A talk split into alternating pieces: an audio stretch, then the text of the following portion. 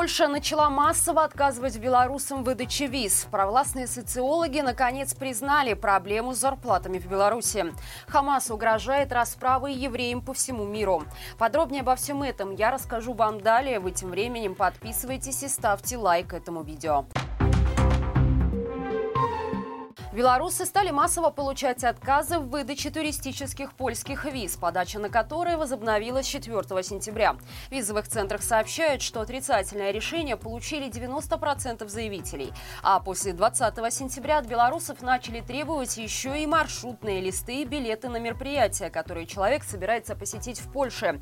Если кому-то и одобряют выдачу визы, то чаще всего на разовую поездку. Такие проблемы начались не только у тех, кто собирается в Польшу ради туризма. Студентам и айтишникам по программе Polish Business Harbor тоже начали выдавать отказы. Многие считают, что началось это после скандала, связанного с коррупционными схемами, когда иностранцам из Африки и Ближнего Востока было выдано рекордное количество польских виз. За три года этот документ получили несколько сотен тысяч человек. За 4-5 тысяч долларов фирмы-посредники помогали обходить визовые проверки. Поэтому теперь Польша собирается разорвать контракты с фирмами, которые помогают визами и были замешаны в коррупционной схеме. Но пока неизвестно, коснется ли это решение Беларуси. Работникам столичной мебельной фабрики запрещают использовать положенный им перерыв, который установила санстанция из-за высокой температуры в помещениях.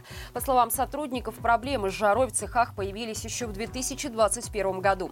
Однако руководство не хотело идти навстречу людям и теперь пришлось обратиться к журналистам. После этого в Минский мебельный центр приехала санстанция. Начальству дали штраф, а работникам назначили дополнительный перерыв. Тем не менее, трудиться по установленному графику получилось получилось недолго. Вскоре руководство забило на предписание. Сейчас, несмотря на прохладную погоду, температура в цехах может достигать 32 градусов. Людям нужно чаще выходить на свежий воздух, но начальство бдительно контролирует каждый такой выход и лишает провинившихся премий. Из-за этого работники вновь вынуждены обращаться к журналистам. А какая обстановка на ваших рабочих местах? Расскажите об этом через наш анонимный телеграм-бот.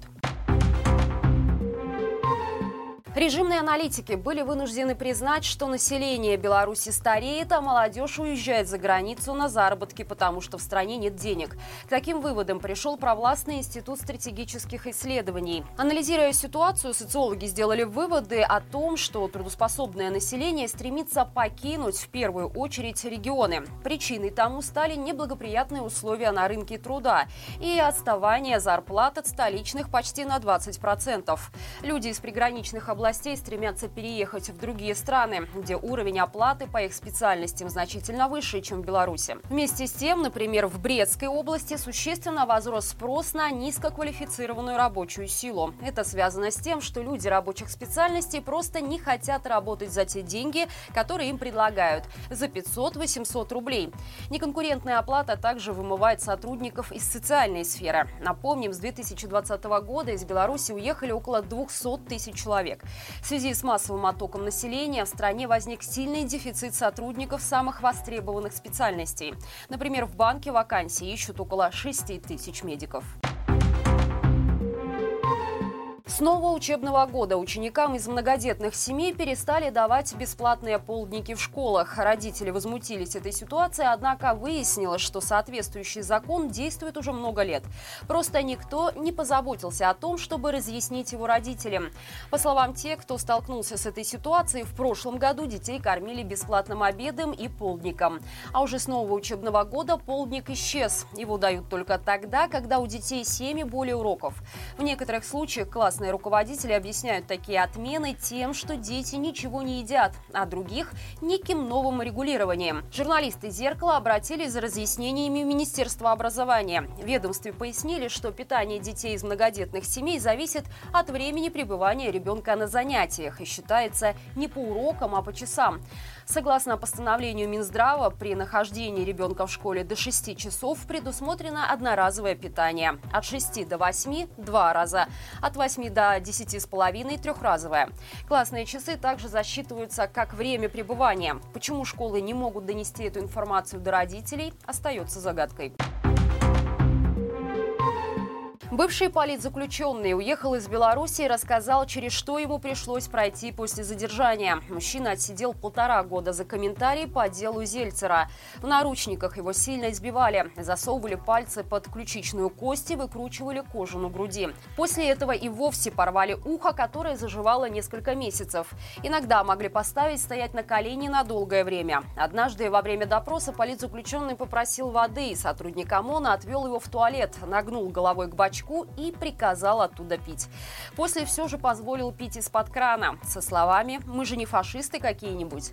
После освобождения бывший узник должен был регулярно отмечаться в РВД, но однажды перепутал даты, за что получил дополнительный срок – 10 суток на Крестина. Его также предупредили, что во время новых выборов он может быть снова задержан. Еще одна проблема, с которой столкнулся политзаключенный – это трудоустройство после освобождения. Мужчину отказывались брать на работу как государственный государственные организации, так и частные компании. Все это вынудило мужчину уехать из страны. И теперь он находится в безопасности в одной из европейских стран. «Я убью вас и ваших детей». Письма с такими угрозами получили в пятницу более 600 учреждений образования в Литве. В связи с чем все школы и детские сады страны были взяты под особый контроль полиции. Массовая рассылка писем совпала с Днем джихада, который ежегодно отмечают исламисты.